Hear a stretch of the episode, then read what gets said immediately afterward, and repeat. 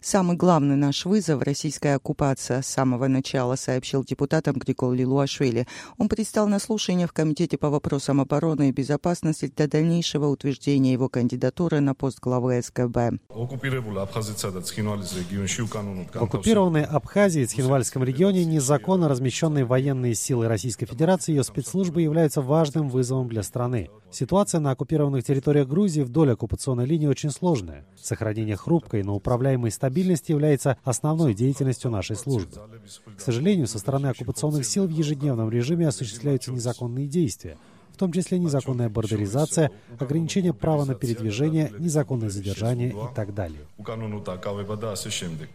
Будущий глава СГБ назвал пять инструментов гибридной войны, используемых Россией в Грузии. Оккупационные силы, де-факто режимы, информационная война, мягкая сила, экономическая экспансия и скрытые операции. Последние нацелены на вмешательство во внутренние процессы страны и разжигание гражданской розни на этнической, религиозной и других почвах. И прибегает северный сосед к этим методам по оценкам Лилуашвили, чтобы препятствовать развитию Грузии. Нацдвижения не стали задавать вопросы. Депутаты Ирина Букучава потребовала прекратить слушание кандидата ввиду того, что Лилуашвили не соответствует указанным в законе необходимым требованиям для занятия поста главы СГБ. Дело в том, что 42-летний Лилуашвили по образованию экономист в области международных отношений, и вся его трудовая деятельность, за исключением таможни, связана с коммерческими компаниями. Точнее, у Лилуашвили есть десятилетний стаж работы на высоких должностях в компаниях лидера грузинской мечты Бидзина Иванишвили.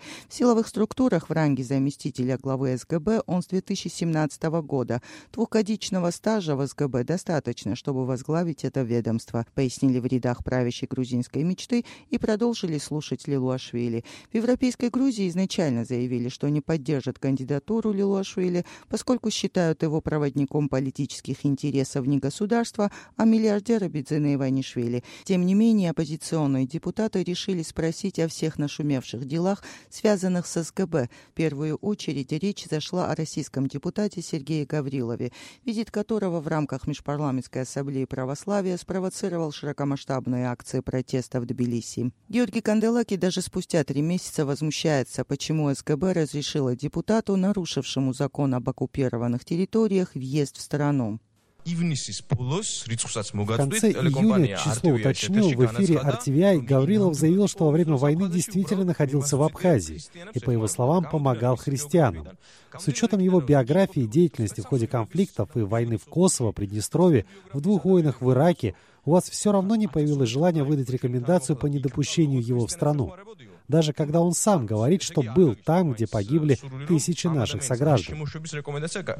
Видимо, задавая этот вопрос, в Европейской Грузии такого поворота не ожидали. Лилуашвили напомнил, что их однопартиец Акаки Бубухидзе тоже кричал, что убивал в Абхазии. Это случился в тот день, когда Сергея Гаврилова выдворили из парламента Грузии, а потом и из страны.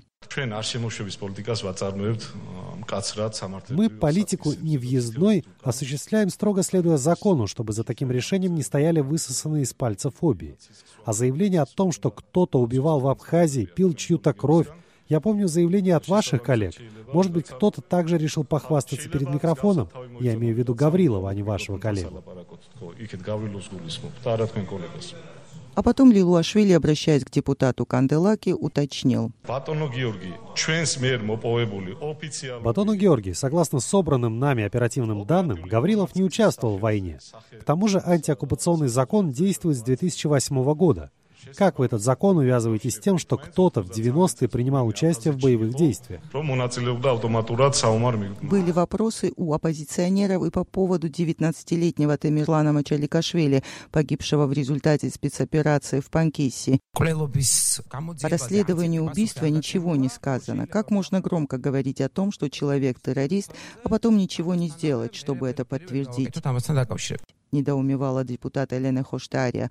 Вспомнили и о деле азербайджанского журналиста Афгана Мухтарлы, который был похищен в Тбилиси и передан Баку.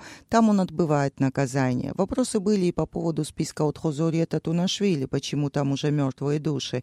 Об этом спросил Сергей Капанадзе. Лилуашвили был спокоен. По Мачеликашвили следствие продолжается. Что же касается санкционного списка, пока у СГБ не будут документов, официально подтверждающих смерть того или иного человека, список отредактировать невозможно. Если бы Мухтарлы сидел в гданской тюрьме, сказал Григорий Луашвили, отвечая на вопрос депутата Тенгиза Гунава, почему не расследуется дело о похищении журналиста, то у нас было бы более эффективное расследование. Хотя будущий глава СГБ признался, что подробностей скандальной истории журналиста не знает. Что вы думаете по поводу Сирии и развивающихся там событий, поинтересовался глава комитета по вопросам обороны и безопасности Ираклис Сиашвили. Илуашвили ответил, что благодаря сотрудничеству с международными партнерами СГП, то минимума свела попытки террористов и связанных с терроризмом лиц использовать Грузию как транзитную страну. Мы на чеку по всем направлениям. Якобы участие наших граждан в боевых действиях в Сирии, согласно российской пропаганде, является дезинформацией. Никакие грузинские батальоны там не участвуют в боях. Это были единичные случаи. Несколько наших граждан, большинство которых погибли, в крайнем случае назад в Грузию не возвращались. Около 18 находятся в специальных лагерях, а трое, вернувшихся в Грузию, находятся в заключении. С полной ответственностью хочу сказать, что в этом направлении мы полностью контролируем все риски заверил Грикол Луашвили. После семичасового слушания профильный комитет проголосовал за утверждение его кандидатуры на пост главы СГБ. На пленарной сессии кандидатуру Лилуашвили утвердят к концу недели. Необходимо 76 голосов, что не составит труда для грузинской мечты, ведь представители правящей силы считают Лилуашвили профессионалом в своем деле. Зия Парисишвили, Эхо Кавказа, Тбилиси.